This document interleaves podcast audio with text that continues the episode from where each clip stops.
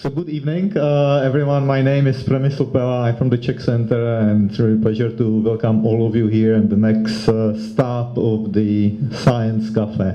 And we have a very special treat this evening, uh, as we invited a guest uh, coming, as I said, from the university, from the Czech uh, Technical University. And the subject of the evening is quite intriguing. It's uh, animation, computer science.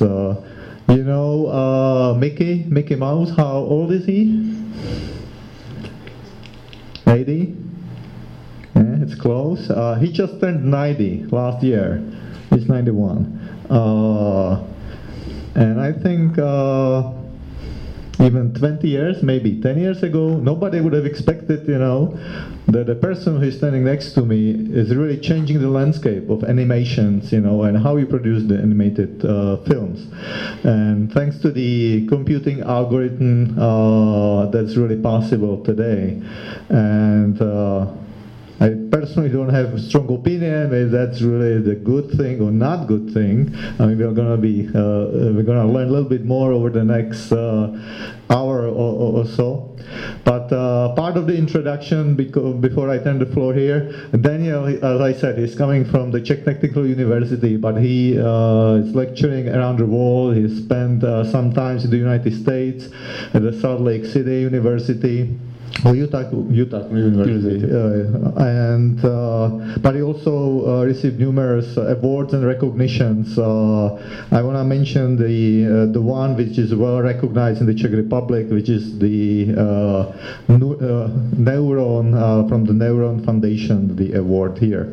So, without any further ado, I would like to turn the floor to Daniel. Thank you for for coming, and the floor is yours. Thank you very much for a very nice introduction. So, welcome. It's my really great pleasure to be here and to show some of our passion which we have in Prague uh, in let's say traditional animation and traditional techniques, hand-drawn animation and all this stuff. That, that, but this is what we actually love. And I would like to let's say a little bit uh, give you a little background on why we are interested in this topic. And uh, like this is like I think the best illustration for for this this motivation. So if you go to cinema nowadays, what you see is something like this.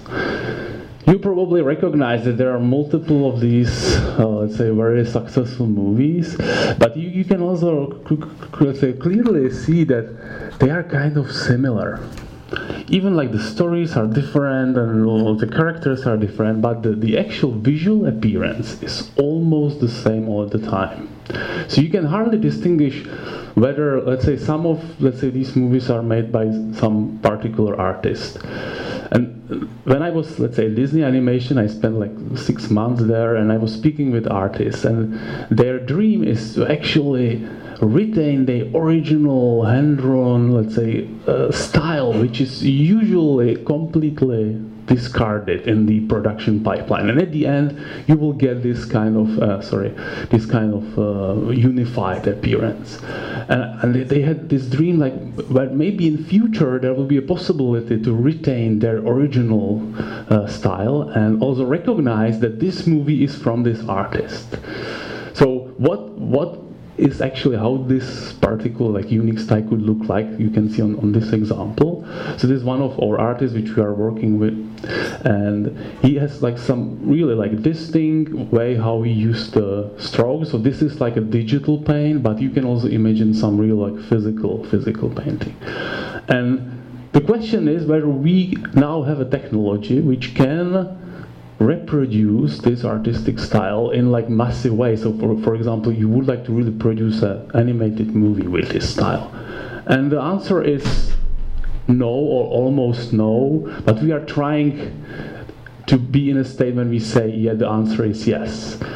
But I will now try to explain what, what are the difficulties and where we currently are, and maybe in future we will be able to, let's say, fulfill this dream. And I would like to uh, demonstrate what, what is the current state of the art in, in that field. So the, the only way how the actual production can produce these like really like uh, stylized and unique, artistically unique uh, movies is to use really painstaking uh, hand-drawn animation. So that's the example from Loving Vincent movie. You probably some of them, some of you already saw that movie, which is like really difficult thing because you need to paint every frame by hand, and this is oil paint. So you can imagine like 100 artists were painting this in parallel for like three or four years. So this is like really like a huge amount of work and that's currently the only feasible way how you can actually produce these stylized movies. So the, the, the big challenge we are actually facing is to allow, let's say, the, the artist just, let's say, prepare some examples of what uh, would be the, the actual target style, and we would like to reproduce their style in a way that even the artist is kind of struggling whether the quality or the, the actual, let's say, uh, details which are on the final final artwork are uh, synthetic or uh, manually created. And this this challenge is actually pretty old. It's it's uh, from David Salesin from 2002. He actually uh, called this as NPR Turing test, which is kind of similar to the normal version of Turing test, where you really would like to, let's say, show the, the image to the artist or to even some other people that, that maybe are interested in art and ask them, is this image created by hand or is this like a synthetic synthetic thing? So what, what you what, what you see here is is a real painting, and now I will try to show you some some other examples afterwards where we will be approaching to this state where we maybe even fulfill this Turing test. So maybe for some of these styles you'll be able to to fulfill it. There are, let's say, multiple uh, let's say, ways how we can achieve that, and one of them is really traditional way, which is simulation. You can actually capture the physical laws which are uh, let's say affecting the final quality of the artwork you can try to simulate them and produce something which uh, obviously like is kind of close to what you can see in the reality but always the accuracy is still like far from what you let's say would like to use for this Turing test. So typically you can quickly recognize, even they are really, the results are really kind of uh, exciting, but you can quickly recognize that it's not the uh, real hand-drawn artwork, which is like a physical artistic media on the paper, for example. So that's that's one one possibility, but usually you you fail in, in this in this goal. What is mu much more successful is exactly what I was describing before, that you have some example of the artistic style that the particular artist is producing, and then you have some target photo or video sequence or let's say any way of how you specify the target content, and you would like to transfer this style from this exemplar to the rest of the uh, frames, for example. And that's the actual goal. And in this case, we have like real physical instance of the of the artistic style which you would like to preserve, so we can directly compare and we can directly use parts of the style for further synthesis. That's our main goal. This is what we are actually aiming for, and that's also what the artist wants wants to have in their in their workflow. So they really would like to have a way how to draw only few concept sketches of how the actual style would look like, and then they would like to really turn the whole animation, which will preserve this original style. And that's that's currently which is really like a difficult and challenging task. So in, if you if you imagine like the in photorealistic scenario, we are kind of really in a really good state, so we can produce images which are really like almost perfect, so you cannot recognize that there is some, something wrong. But in this scenario, in this artistic style transfer, we are kind of like still far from, from that state when we will be like a fully generic approach to that. But I will try to show you where we, what, what is the current state. So what you probably know is uh, this big hype about neural nets, which also relates uh, to, to our, uh, let's say, um, task which you would like to solve. And you probably know uh, mobile apps like Prisma or DeepArt, you probably tried them. Uh, which works exactly in this same way. So you have some exemplar style, and you would like to turn your photo into this particular style, and they work quite well. So the let's say the social networks are full of these images, and people are just uh, happy about them. But the question is whether this uh, approach, which which is kind of like roughly aligned here, is, is, is, suitable even for artists. So the way how it works is that you have some neural net which is kind of learned on an object recognition task, and the belief is that this net kind of like do something like a, a, human brain that recognizes some structures and uh, semantic uh, meanings of, of, of, things in the image, which is maybe like too ambitious, but uh, that was the original belief behind that method. And they actually use the response of the network and would like to optimize the target output image to have a response which is both similar to the original style exemplar as well as to the uh, target scene. That's the actual goal, which which is the uh, original approach. And it produces some nice results, but if you really show them to the artists, they will start to complain. I will show you uh, why. Here is some typical example how it looks like. So you have some distinct, distinct style exemplar, which has some really, let's say, important details that the artist really would, would like to emphasize. Then you have some target image on which you would like to transfer this style. And if you look on the right side, this is what you get if you apply, for example, this DeepArt uh, uh, uh, app yeah, for some people they are absolutely okay. Also, it's maybe the color is kind of compatible, so that's what we wanted to have. But if you look into other details, you can quickly recognize that the actual semantic context is absolutely off. So, for example, there are some uh, uh, let's say uh, lips have some red color which is not preserved in the target. Also there are some let's say, stars uh, below the eyes which are also not preserved. All these really important details that are in the original style are not preserved in the, in the target. And that's what, let's say, if you show this to the artist, you say, no, no, no, I really don't want to see that. That's that's not my style. It's some like a mixture of colors which is similar to the palette I am using, but uh, the actual style is not preserved. That's, that's out of question. That's one, one problem. So it's, there is no like semantically meaningful transfer. So there is just a soup of colors and that's it.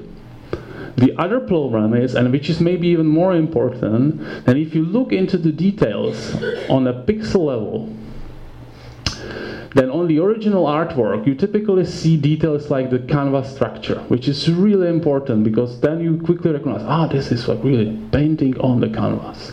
And some, let's say, brush strokes, for example, they are also really important. If you recognize that there are brush strokes, you also recognize, ah, that's something which is real. But if you use this neural-based technique, you will produce something which, like, from distance looks kind of okay, but if you look into, into individual pixels, you can see that all these structures disappear. And that's exactly what the artists will quickly recognize and say, no, no, no, I, I, I, was expecting that I will see the, the canvas and I will see all the strokes. So even like for a kind of like a general public, this technique is kind of like super cool and it works perfectly and everybody is happy. And, but yeah, if you want to, let's say, let the artist use this technique, they will typically not use it anymore because that's something which is really not preserving the style. And that was actually our motivation why we wanted to create some new approach which would be really trying to preserve these two important aspects that I was trying to highlight which are like you really would like to produce something that on a real like a pixel level is identical with the original style. This is super important. If you if you are able to preserve that, then if you inspect the image in high resolution, then you you, you cannot like say okay oh maybe that's that's not the, the original and oh, everything is almost perfect so you can say that's the original artwork and the other important thing is that you really would like to preserve some specific way how the artist is stylizing, for example, mustache or eyes, or some particular, let's say, locations in the image that really like express his intention to do this in some other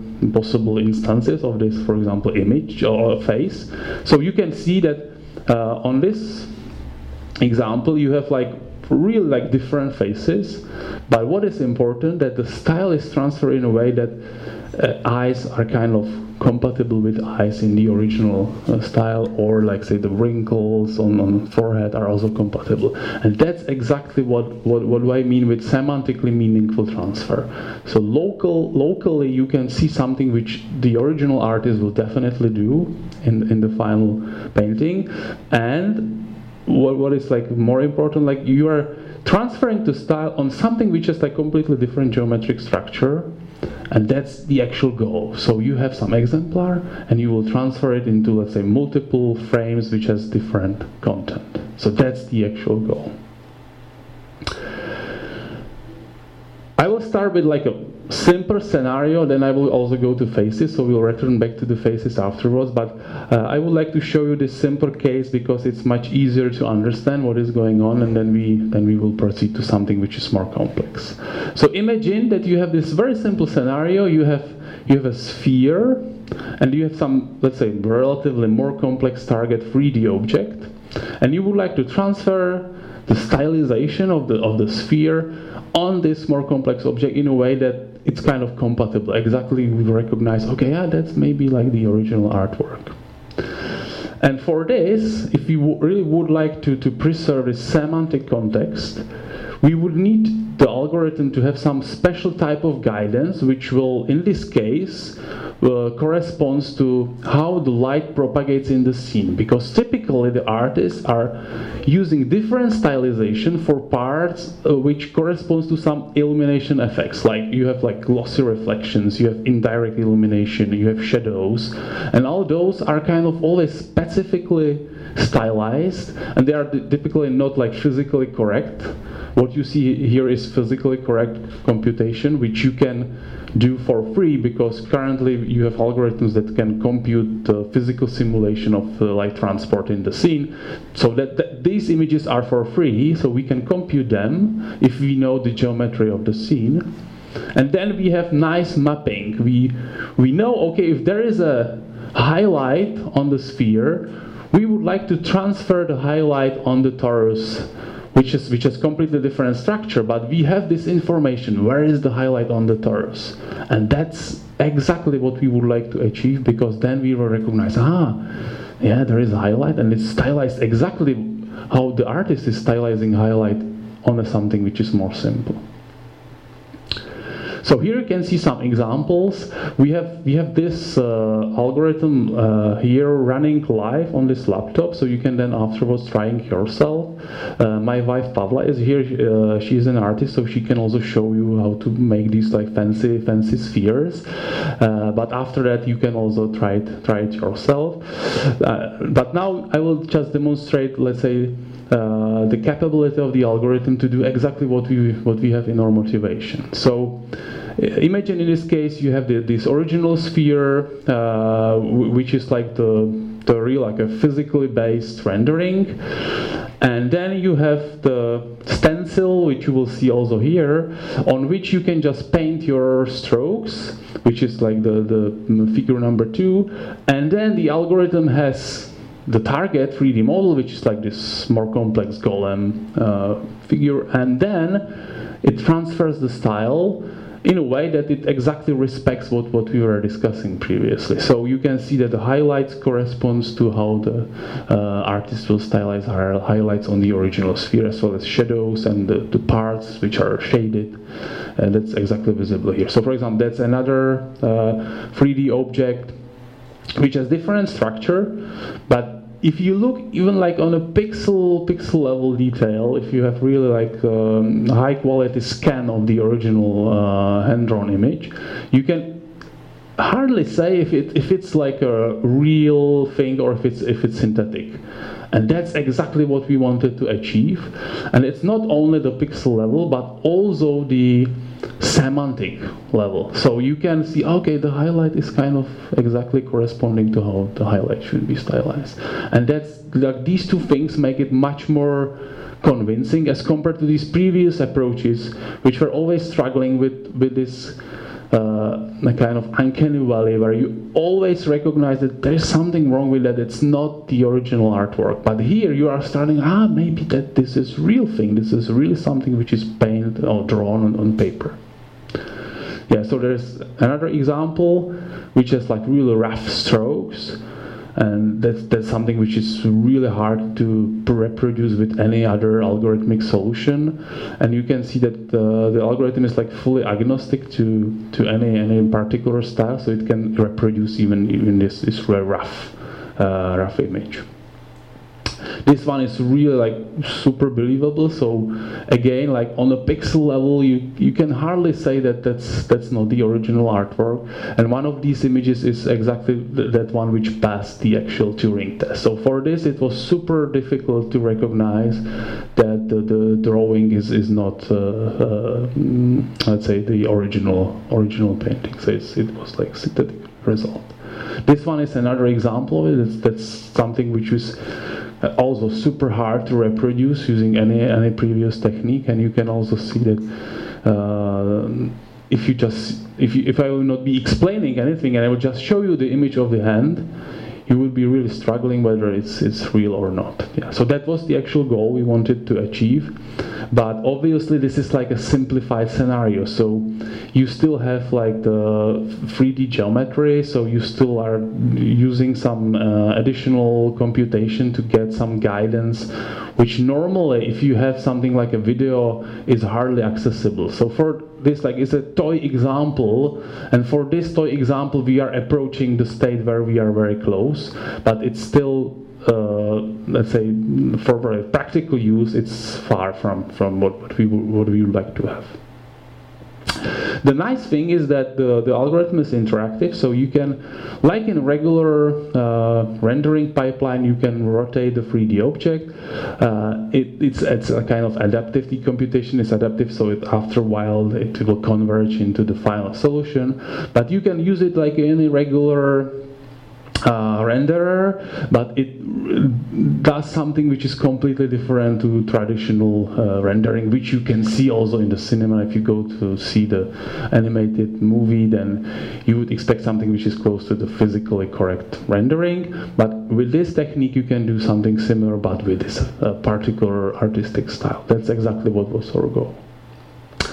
And the another super nice uh, feature is that you can do this interactively and that's exactly what you will be able to try yourself here that you really draw or paint the sphere and you can see immediately the feedback of how it can look how it will look like on the final 3D 3D model.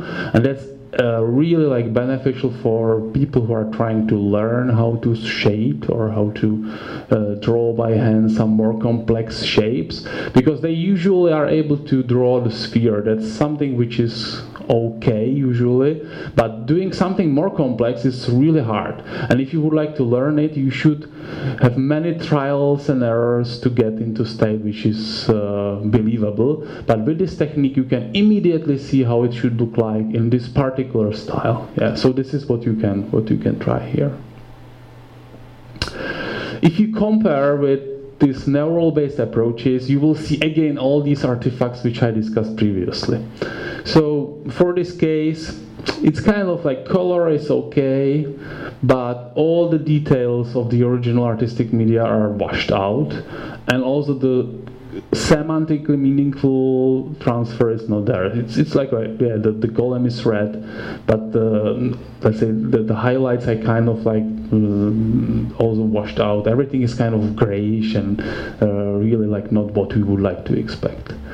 The same thing is for, for this really rough style, so you can imagine that this is really challenging scenario because like the stylization is also in this roughness, so you, the artist is not preserving exactly the, the boundaries of the of the 3D object. It's kind of like fuzzy, and in, in the actual uh, neural based approach, you can see that this fuzziness is also lost. So it's kind of still like a sharp sharp edges on, on that target model. That's exactly like the, the problem of, the, of this technique is that it really doesn't aim to preserve these things, whereas our approach is, is trying to do that. So now let's move to something which is even more, let's say, complex, and that's the particular case of faces because uh, everybody is super sensitive for, uh, if, if, if, you look for let's say some details on facial uh, images you, you are really picky. So you can see all the issues and uh, you would like to let's say really all the time uh, fix everything. And so artists are never satisfied with with portraits. So for example if you ask somebody who's doing a portrait nobody is satisfied never finished. Everything is kind of still unfinished.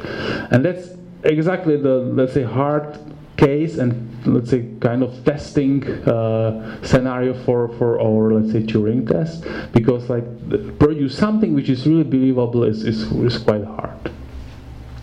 In this case, we don't have any 3D information. We don't have geometry of the of the face, so we need to come up with some uh, guidance for the algorithm, and it's exactly what I was uh, trying to explain later uh, so previously, that we would like to have this semantically meaningful transfer. So we would like to somehow detect where are the eyes, where where is nose, where where, where mm, eyebrows and hairs. And fortunately, there are algorithms which can do that automatically. So that's something which helps us to build this kind of correspondence between uh, the source style and the target image. And the other important thing is that we will also capture the appearance of the original style as well as of the uh, target 3D object. So for example, all these like uh, wrinkles which are like areas where the where there is a dark color uh, next to bright color that's exactly what helps us to recognize. That's why uh, why we are able to recognize identity of person because that's the, how brain works actually internally when you would like to recognize somebody. And so we use this uh, information to retain and preserve the, the identity of the target.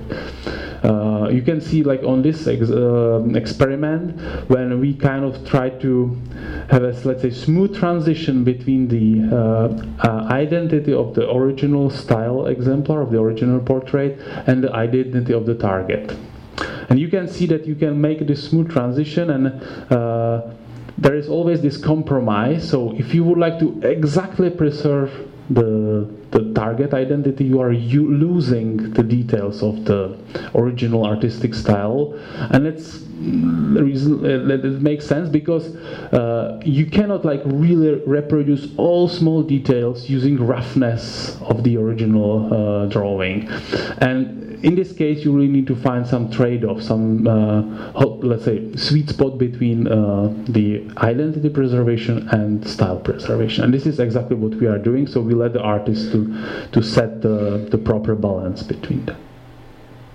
So, for example, this is uh, kind of also challenging uh, style which normally would be almost impossible to reproduce, and this is what we can do with our algorithm you can see that again like on a pixel level all details are nicely preserved and as well as like the the important uh, parts of the face are exactly corresponding to the original one. This like kind of like the style which is like really this uh, um, high frequency strokes uh, that it's something which is also super difficult to preserve. And again you can see that you, the the actual identity is also let's say changed in that sense. And again the, all the strokes are there. And you, you can like hardly see some uh, uh mistakes with, with respect to the structure of the, or the artistic media. It works also on statues, so it's not uh, limited to drawings or paintings. So you can even uh, try to use statue and still like even if there is like a, real a realistic illumination in, in, the in the original photo it kind of corresponds to uh, um, yeah you cannot change the position of light source. That's that's the limitation. But uh, it still like retains the the actual look that that's that's a real statue. And that, this is also another important aspect that it really retains it's believable so it's still kind of very close to the the original painting. And that's that's another very nice aspect of this. And obviously the question is whether we can uh, mimic masters whether we can really produce a new paintings which would look like, for example, Rembrandt. And this was also for a long time. This was like uh, unsolved questions. Like if you if you will ask uh, people like I don't know, like five years ago, whether we will be able to really produce next Rembrandt, which will be hardly recognizable. That's not a Rembrandt painting. They will say mm, maybe in like next 50 years, maybe I don't know. So nobody was kind of expecting that we, we can do that. But what uh, uh, we're trying to, let's say, we were, we were working together with the university in Delft and they were really trying to, to produce high quality scans of the original Rembrandt paintings. And they have uh, like multispectral input, um, which, which allows you also to look into the individual layers in the painting so you can see also the previous paintings which were on the canvas. But for, for our case, we were just interested in that information because we can also have the original uh, let's say elevation it's small elevation of the strokes which uh, is typically some additional effect that if you see that there is like a change in depth then you also quickly like uh, start to believe that that's that's the real painting. So we were interested where we will be able to reproduce Rembrandt's painting on a different identity. So we'll produce next Rembrandt portrait which will be on a different identity and you will still be let's say uh, having a hard time to recognize it's not a Rembrandt.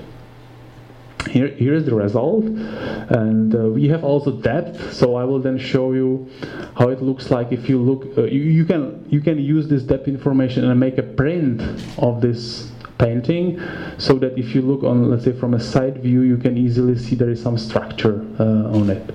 So this is yeah sorry this is how it looks like yeah so you can see all this is just uh, synthetically rendered but you can see I have also this physical print uh, which also like from distance you can really hardly recognize that uh, that's not a real like oil paint that's it so with with this technique you can really like reproduce something which is pretty close to how the Rembrandt would recreate or paint this uh, different uh, different identity and the even more challenging uh, question is whether we will be able to do animation. So not just a single single photo or single single image. And in this case, there is another aspect which is temporal coherence. So you can, if you if you remember the Loving Vincent movie, and every frame is kind of different. So it will rep reproduce like this effect, which is or which helps us to recognize, oh, this is something which is really hand drawn, painted every frame by hand, because like what is hard is to preserve exactly uh, that the stroke in one frame corresponds to the stroke in the other frame. And if you if you if you can do that, which is almost impossible, then the animation will be like smooth, like typical CG CG animation. But that's something which is impossible and you cannot hardly control the artistic media in a way that you will be like fully temporally coherent.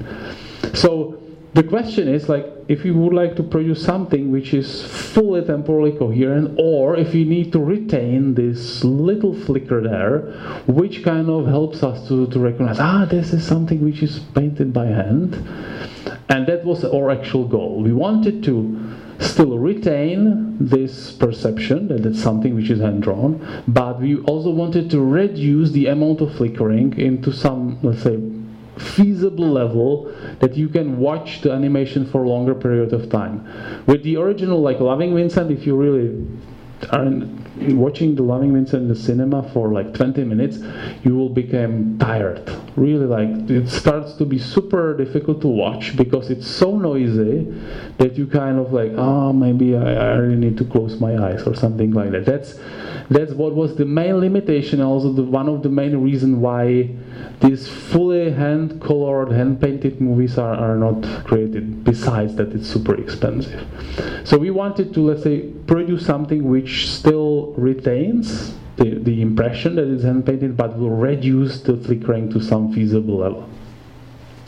And here you can see how it looks like.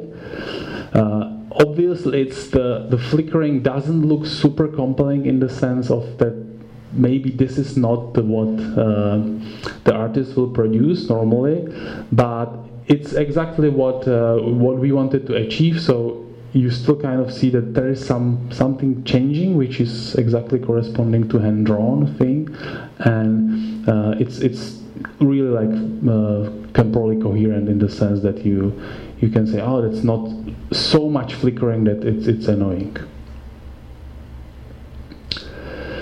If you compare this this technique with uh, again the, the neural based approaches like for example this Prisma app you can again see the, the real huge difference. And besides like the the quality of appearance uh, of the style, you can also easily see that uh, temporal coherence is not preserved well. They, they are doing some, let's say, attempt to do that, but it's still uh, super noisy. There is another example where the temporal coherence is much better. This is the part uh, which has this service that you can upload your video and for like 2000 or 200 euros per like 10 seconds or whatever you can you can do this and uh, temporal coherence is pretty good but again the style is, is not preserved it looks like uh, kind of like face painting whereas our approach is really like something which would correspond to, to real uh, hand-drawn animation which is like frame by frame created on a on the paper. And that's another effect. Like if you ask somebody from real production uh, they will respond oh why not? We can just use texture mapping. We just like apply the texture of style on on the 3d object. But you will exactly get what you see on the right side. Something which is not what you would let's say perceive as hand drawn because it's it's like moving so accurately with the original animation that you can ah that's like a texture mapped on on the 3D object. And that's exactly what we would like to to avoid. So what what we uh, managed to do is that we are collaborating with Adobe. So uh, all this what I was showing you is, is, currently available in Adobe Character Animator. And my student Sharka here will also show you uh, how the character animator looks like. And you can also play with, with that after after after my talk.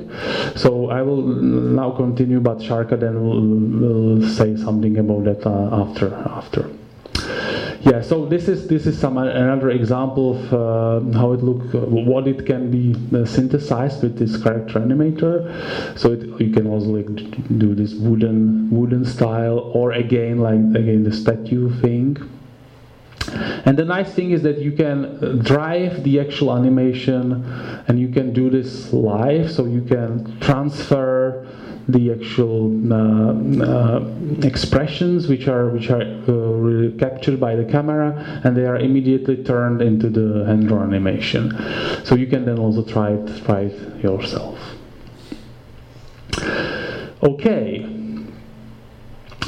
So the next challenging question was whether we will be able to fully reproduce hand-drawn animation in a way that you will on the input you will have just for example skeletal motion and you will really reproduce something which which would look like uh, real hand-drawn uh, animation traditional traditional animation in this case we'll again use this example-based technique so we will uh, let the artist for some particular poses uh, to really do the stylization. So we will let them to for some uh, poses which are selected, pre-selected. Uh, he will or she will draw the poses on the paper using some artistic media. In this case, watercolor, for example. And then we have some target motion, which is similar but like completely different in the sense what you what you saw in the, in the exemplar case. And with this we can synthetically produce something which again retain this hand-drawn appearance. And uh, also you can see that the, the motion is kind of stylized. So we are also trying to stylize or transfer the motion stylization of the original sequence. So here are some examples. So this is like fully synthetically created. So you can see that if you if you look on let's say in de into details, it's really every frame is like a watercolor painting on the paper, but everything is driven by this by this skeletal motion. So you can, for example, here uh, again like there is like a skeletal motion on the input, and on the output is like really like hand drawn frame by frame independent. You can see this subtle flickering there, which also gives you the impression ah that's something which was created by hand. And you can also, for example, produce this slow motion, which in the original exemplar was just a couple of frames, but here you can like really produce something which would be painful to, to draw manually because you would need to produce many of these frames to, to get into that state. So that's that's uh, something which was one of these wishes of the artist, uh, what they really would like to have as a future technology for uh, producing hand-drawn animations. But the ultimate, ultimate wish was this actual application, which is stylization of video based on keyframes. That's that's exactly what was in the in the original beginning of the of the whole uh, effort that we spent on this project, because it's it's kind of something which is close to traditional animation that you pr prepare some keyframes, which are then kind of in between, and you will produce let's say smooth animation out of out of these keyframes, and that's exactly what uh, is the workflow that the artists are looking for. But there is like before before we started to let's say explore this idea there was few attempts to do that but the quality was like super low. It was almost unusable in real production.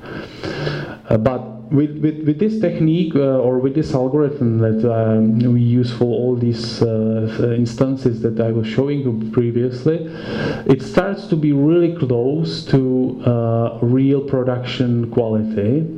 And the, the workflow is kind of, as I said, very simple. So you have a uh, target sequence, which, which which is the video sequence. It can be also different. It can be 3D, uh, really like a synthetically generated CG sequence. But the, the most challenging scenario is this real uh, video.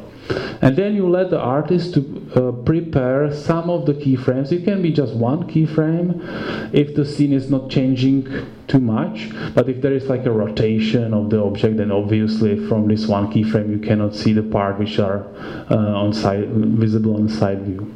So you, you let the artist to recreate these keyframes even using like a physical artistic media. So what you can see here is a testing sequence from a movie which we are currently working on with uh, a Marofilm, uh, which is famous Czech studio, and they are they are working on this with uh, Miroslav Krobot, who wants to produce like full length, feature length movie, which will be like fully animated, like Loving Vincent, but the aim is to have like only few frames stylized. Obviously, like it should be like much much much less expensive than than Loving Vincent. I mean, yeah, you, you can imagine like what what is the goal actually to produce something compatible but with much less uh, amount of money and time, obviously. And what I will show you is uh, still not, let's say, publicly available. Uh, so that's something which we still plan to release. I, I hope that um, in June this will be already out. But that's something which, is kind of like still still not public. And here are the results. Like the, this is exactly you have just one single keyframe, and then you have some short clip, and the whole clip is stylized using this single keyframe and that's that's the, the actual goal that we uh, the artists are interested in so they kind of uh, they have the original style transferred to the multiple frames uh, of the original video so that they really don't need to recreate everything by hand uh, using uh, the approach that was used in Loving Vincent. So you can see that that's exactly the way how you can produce like fully stylized movies which has distinct artistic style and it can be completely different to style of any any other studio and you can make your production like fully distinctive as compared to other. That's that's exactly what was the, the dream of the artist. There are two different styles on one sequence, and here you can see how it looks like if you have like multiple keyframes. Uh, you can you can like let the synthesis you know, to produce something, then you can correct the mistakes and then continue if there is some new content which is not visible in the original keyframe. Okay, so that is this is what uh, is from my side what I wanted to show you, and then I will pass uh, uh, uh my microphone to Sharka, and she will demonstrate how the uh, our technique work inside the character animator, and after that uh, we, we can like have a, a Q&A session so you can ask questions and uh, then you can try yourself uh, either the character animator or the actual style algorithm which allows you to paint or draw yourself on the paper and you will see your style transferred on some complex 3D object. So thank you very much and I'm passing my microphone to.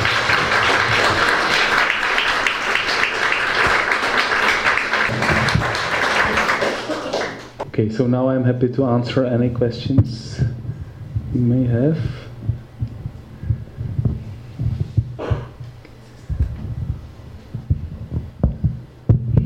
Hello? Okay. Um, yeah, I really liked the talk. Thank you. I had a question. Have you ever tried a test where you take, uh, you grab frames from the Vincent film so essentially, you've got a collection of hand drawn stills, and then use those as keyframes in your video stylizer, and then compare that to see kind of a Turing test of the synthetic video versus the actual uh, exactly. Film. The story is like this. So for some reason, uh, maybe I will use the other microphone. Is better. Okay. The story is quite complicated because like uh, years ago when they were starting to work on the Loving Vincent movie, they actually were asking us whether we have some solution for them. And we at the time, the answer was no, we weren't able to produce something which was reasonable. And they so they started to work on the movie and um, do it completely manually. That was the final solution. And then after after all, we came up with this technique, and so uh, we asked them whether they can provide us the data set, and we can try that. And the answer was that they was not super happy about that actually, because it would kind of lower the kind of uniqueness or maybe the the effort that they expend to produce the movie. Because if you will during the time when they were presenting the movie, if we will show that we are able to do it in like, let's say 10% of time or whatever, then it will look like why why they didn't use my our technique yet. So it was a little bit difficult. So we were trying to speak with them about that, and now it seems after the movie was already in, in the theater and everybody kind of subtle about the uh, let's say hype around the movie. Uh, so now they are, I think, very very much open to this. So we will we will definitely at some point produce this test. Yeah, to see that. Yeah. Thank you. Any questions? Um, Thank you.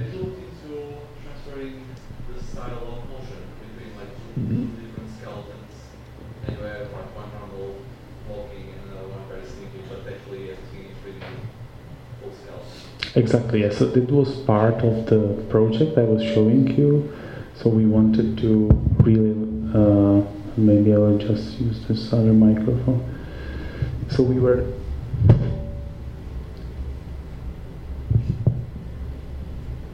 Does it work? Uh -oh. Yeah, is it better? Perfect, it's much better. Okay, so uh, what we did there was that there was like two different uh, style transfers. One was just for the appearance, and the other one was the motion style. So the artist was able to stylize the motion in a way that the original pose was, wasn't even like preserved. So it was like completely different. So if you were just, let's say, walking like this, then the actual style was, was like this, and we were transferring also this to the to the target sequence. Yeah, so we were also trying that. Yeah.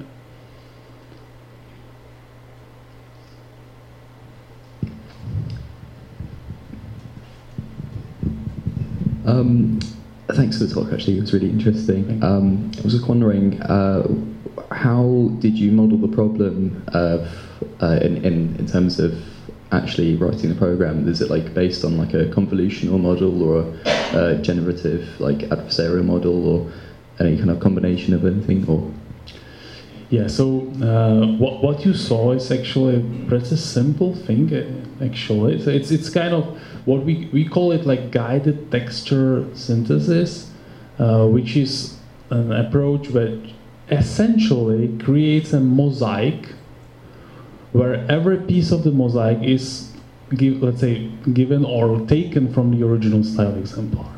And because of this, you can like really on a pixel level preserve the original richness. If you if you do any other technique, which will kind of produce some blend of some values or whatever, you will produce something which looks okay, but if you look on the pixel level, you can clearly recognize that it's not the original style. So this was the only way how you can really retain the, the original look and pass the, the Turing test. Otherwise, with any parametric approach, you can do that actually. thank you. Is there a paper I can read at all? Yeah, yeah.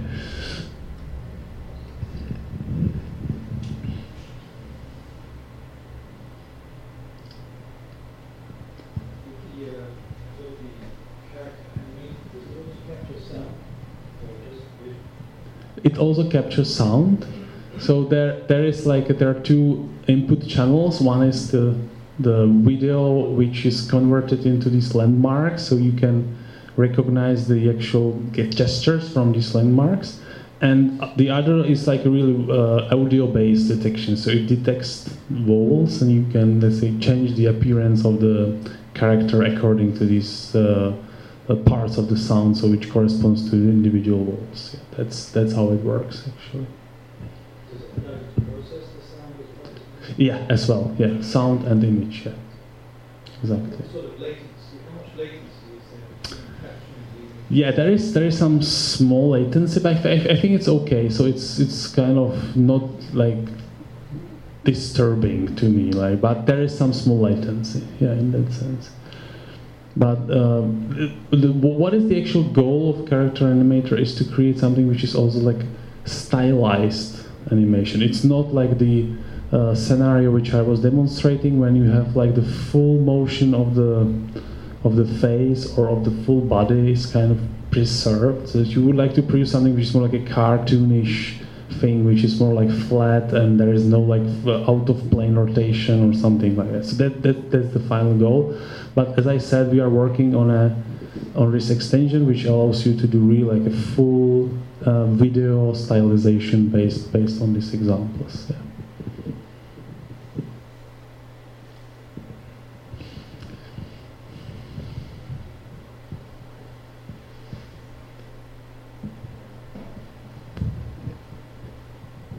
Um, was, was that using DLib for the image segmentation? Sorry, can you can you repeat it? We're using DLib for the image segmentation? Yeah, so uh, you mean like for landmark detection? Yeah. yeah, so in our original work, we used DLib. I'm not sure what is actually used in Character Animator, but we, we use that for this research project. We use that. Yeah. The segmentation of the hair and uh, So actually, uh, it works in a way that it just detects the position of landmarks, and from those we, we then make some additional masks, which then are used for the for the segmentation. So it's not like the DLib is not giving us immediately the segmentation, but we use the hints from let's say the position of landmarks to produce the segmentation. Yeah. How long does that take to label roughly? Uh, you mean like how long? It's it's like uh, like uh, the- regarding the processing time to so Per frame, per per frame. So the, what you saw is not real time. So it's it's like it takes like 20 seconds to compute the actual guidance for the synthesis, and then after that it takes like five seconds to do the synthesis. After all. but yeah, that's that's like the off, offline scenario. But we all, already have also the fully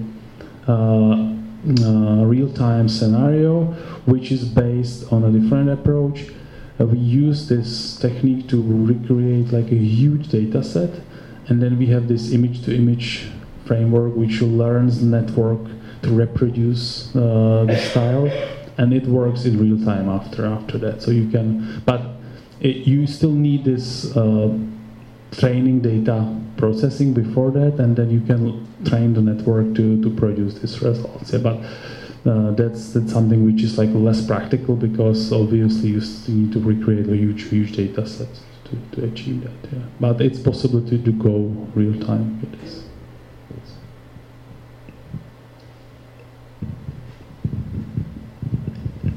Sorry, another question. Um, how does it work in terms of reusing the keyframes that you've prepared for a specific shot and then you want to reuse it in another shot? Does it accumulate if it's the same character but then the illumination changes?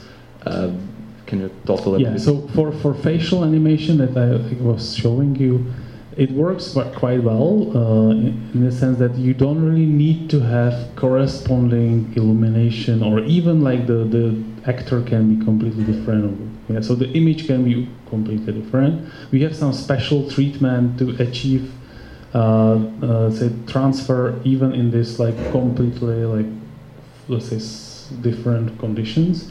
But for this video, particular video transfer project, where we don't have any specific information about what is happening in, in the video, we let's say cannot reuse keyframes for completely different uh, sequence, for example. So the expectation is that you will recreate some frames from the video as an artwork, and then we can propagate the style to the rest of the sequence. Yeah, that's the, the but that was also what the artist wanted to, to have. Yeah.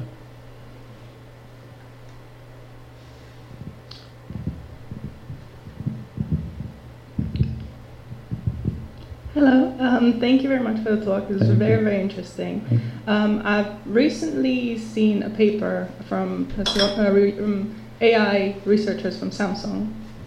Um, maybe you've seen it. Yeah, yeah, I know. What So they basically use the painting um, as a style, but using another source, they kind of make it look as if the painting is talking Exactly. itself. Is that something you ever consider? Is that something that theoretically you could possibly do? we can we can do the same thing. The nice um, kind of like maybe scientific question is like those guys didn't cite or work. There is absolutely no mentioning or branch of let's say what we are doing. So it's kind of like fishy in that sense. We, we can do something similar what they are doing, and we can we can achieve higher resolution. We can also achieve uh, better quality in, in the in details because what they are actually using is they have just generative network which obviously always have a problem with details. So if you just have a generative network without any i'd say additional fortification using our technique which uh, again i said like is a mosaic of the original exemplar so if you just use this parametric approach you won't be able to get closer to the full full uh, quality. So if you look into their results, you can see that they are just using them for styles which are almost like gradient, smooth gradients. There is no like, I'll say, high frequency details for strokes, strokes, and it's everything is low res and small images.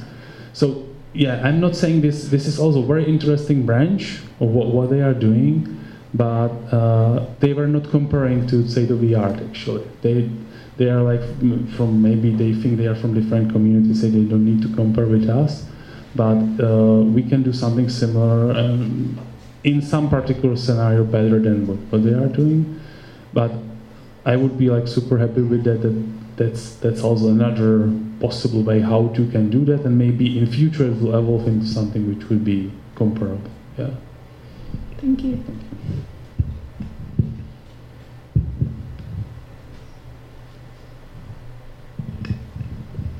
Uh, hello. Um, about the, the caricatures, uh, which is probably not Yeah, the yeah. main goal here, but it's super funny. And uh, it, I'm just wondering, as, as it was possible to um, to make the logic for, for the lightning and for for recognizing the, the the main things, eyes, nose, etc. on a face. Uh, would it be possible to um, mm, create some some intelligence that okay uh, this is how a, a neutral uh, average uh, face should look like. And and compare uh, this uh, this target uh, face if it's um, ridiculously round and uh, and go and emphasize that in, in the caricature mode. It's just Exactly, this is how it works. So you have some mean face, which is kind kind of like average of everything, and then you just measure the difference from this mean face, and you will just amplify it. In some like you can like have multiple of these uh, measures, and you can amplify it in different way. So you can like go higher or lower, and this is exactly what you saw. That's the, Okay. that's the way how it's created. Yeah. mm. Yeah, so you have like you have this uh, landmark detector, which for every face will detect the position of the features on nose, mouth, and uh, all the stuff. So you have like corresponding points for every every uh, subject, and you have like a zillions of these subjects, and you just compute really like a average in a space. So like. Uh, really like an arithmetic average of all, all these positions and that's that's how it works and you will get something which is the mean face and then you can use the differences from this mean face to emphasize Oh, thank you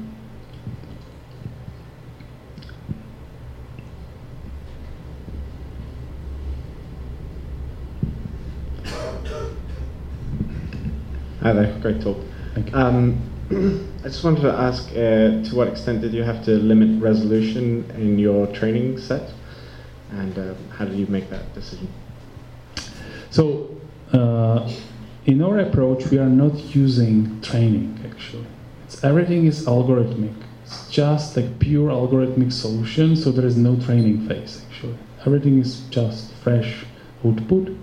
But if you want to go real time, and because it's so slow that we cannot achieve that real time response, we do this training. So we will recreate huge data set using this algorithmic approach and then we, we will train an image to image network which will synthesize the, the output and this is this is possible to do in real time but if you're asking whether in the original approach we will use some training data set there is no training data set but for this scenario where you have real time response then we have like uh, i don't know like 2000 images and from these we will train the network and it's robust enough to, to work uh, for, for various faces and uh, various illumination conditions and uh, and produce the result in real time. But the drawback is that uh, if you look in pixel level, then because the network again is kind of parametric solution, it's not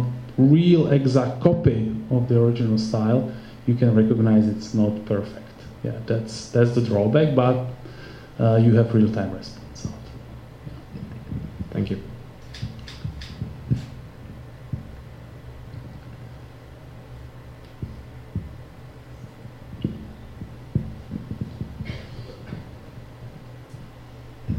Thank you very much for a very nice talk. I just want to ask you, when you have artistic animations, have you thought about uh, the idea of having actually intentional mistakes or something that gives you like some kind of artistic uh, signature?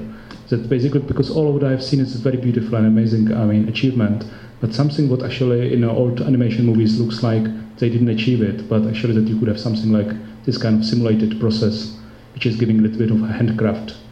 Exactly. That's that's a the- answer can be that we, we try to do this like not fully temporally coherent thing. So you would like to always introduce a little bit of flicker which corresponds to imperfection. Actually, if the if the artist would be like really super accurate and can handle the artistic media in a way that it can preserve every frame to say be exactly aligned, the stroke can be exactly aligned, then it can produce some coherent animation out of it. But usually it's impossible, so everything is noisy. This is what we are trying to simulate.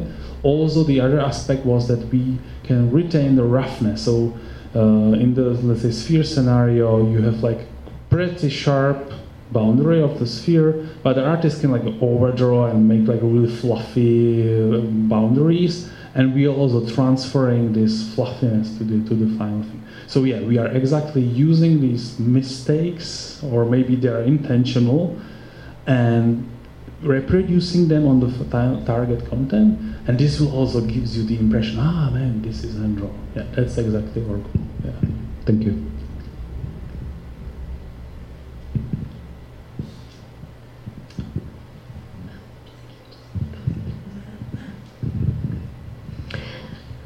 Hi, um, have you tried to create um, an AI uh, that would create maybe a completely unique style of painting, uh, which is quite popular? You can see it in the news every other day.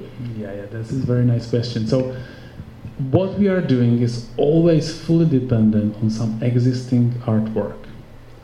And if you ask to create something de novo, like something which is really like a new style, which was not created by hand by somebody else in physical form, then I don't have answer for that. That's something which is like super difficult.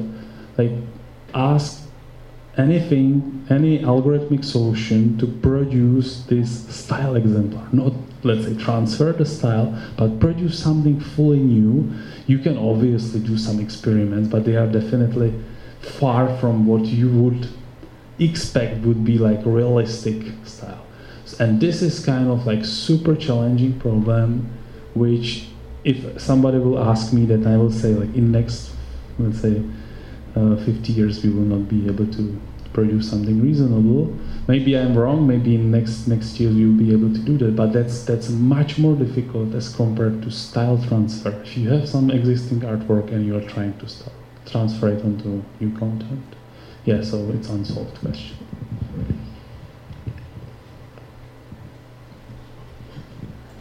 Yeah, so you have appropriated basically the, the, the artistic style of an artist.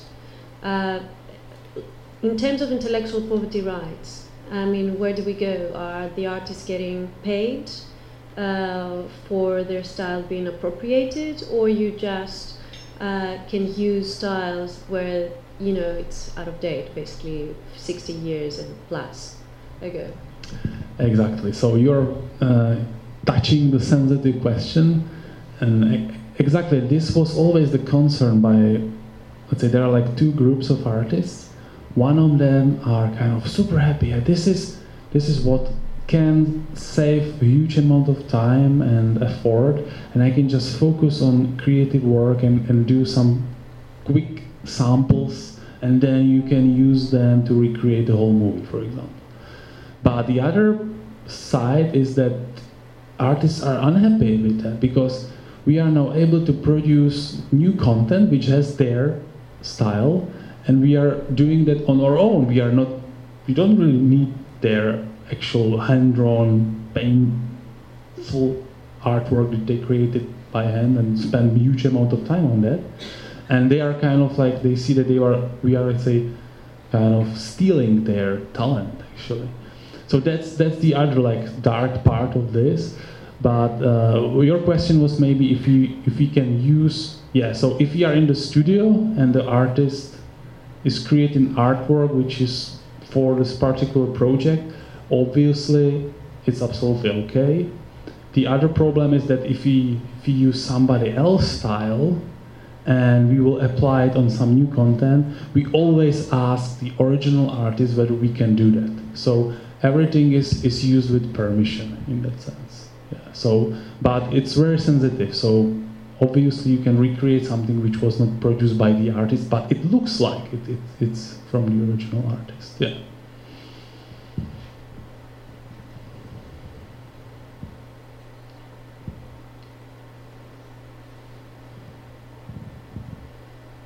Okay. Are there any, any questions? Yeah, maybe. Thank you. It's a similar question to that new style to be created. Is it actually possible to merge two different styles to actually use it, like to combine Monet and Manet? Yeah, so that's also super difficult problem. We also uh, are trying to solve it, and it's actually very close to uh, this scenario where you have multiple keyframes because they may not be fully consistent. It's kind of can be in this case it's much simpler, but you can still imagine that parts of the, for example, face is stylized completely differently as on the first keyframe, and you need to make some transition between these two new styles or two different stylizations, and that's what we are trying to solve. But obviously, if you have like completely different style and you would like to make a mixture, that's much more difficult. So we are trying, but I'm not saying that we are kind of even close to, to what you would expect be, be useful. But that's also part of our uh, effort. Yeah.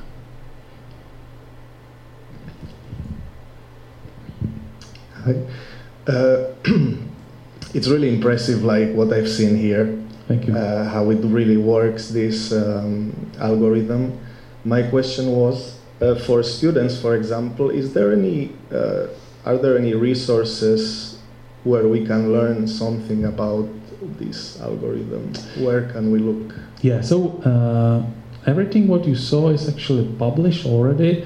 We have also source code available, and for this particular project, we'll be also releasing the, the actual executable, which is computing all, all the um, important guiding channels as well as the file output.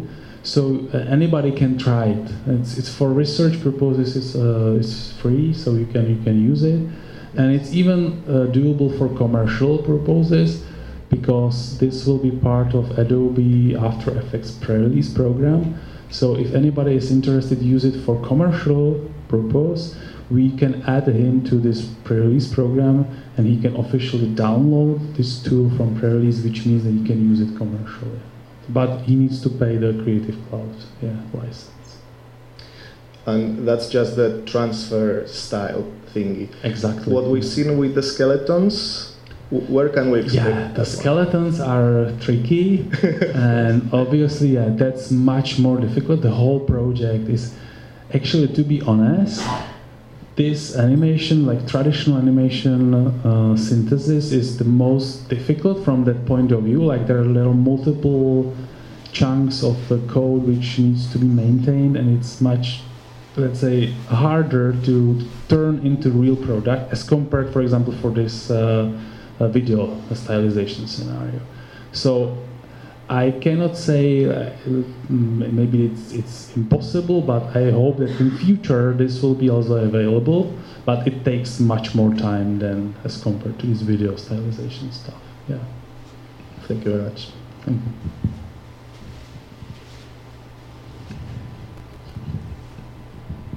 Very good question. Um, now that you mentioned that it's it's possible to download it and test it um, for research purposes, um, I was thinking if because you, you all you talked is mostly focused on the artistic, on the paintings and the style. Have you thought about using this for um, actual photos? So you know, like nowadays, deep fakes and all that. So would that be possible to be Yes. for that thing?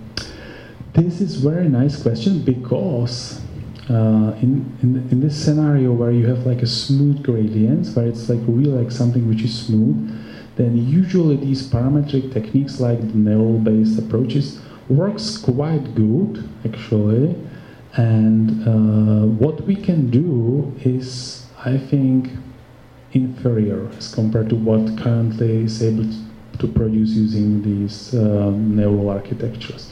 So I'm not saying that our approach is good for photorealistic synthesis, and maybe the neural-based approaches, especially on faces, are much better. If you have some realistic face, then with this technique, you can hardly achieve the results which are currently possible with neural nets. That's that's that really really because uh, what I said is that we are creating this mosaic.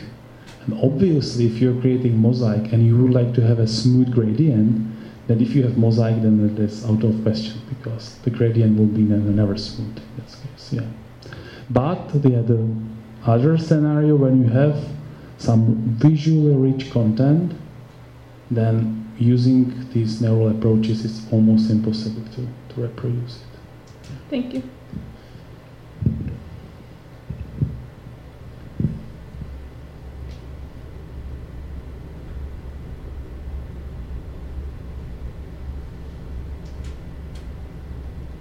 Yeah, so if you have any other questions, I am still here, so you can you can ask me after that. Uh, then you can also try it yourself here. So we will turn the lights on, and you can uh, you can experiment with uh, some physical, real physical artistic media, and so we can we can discuss even after, after the official session.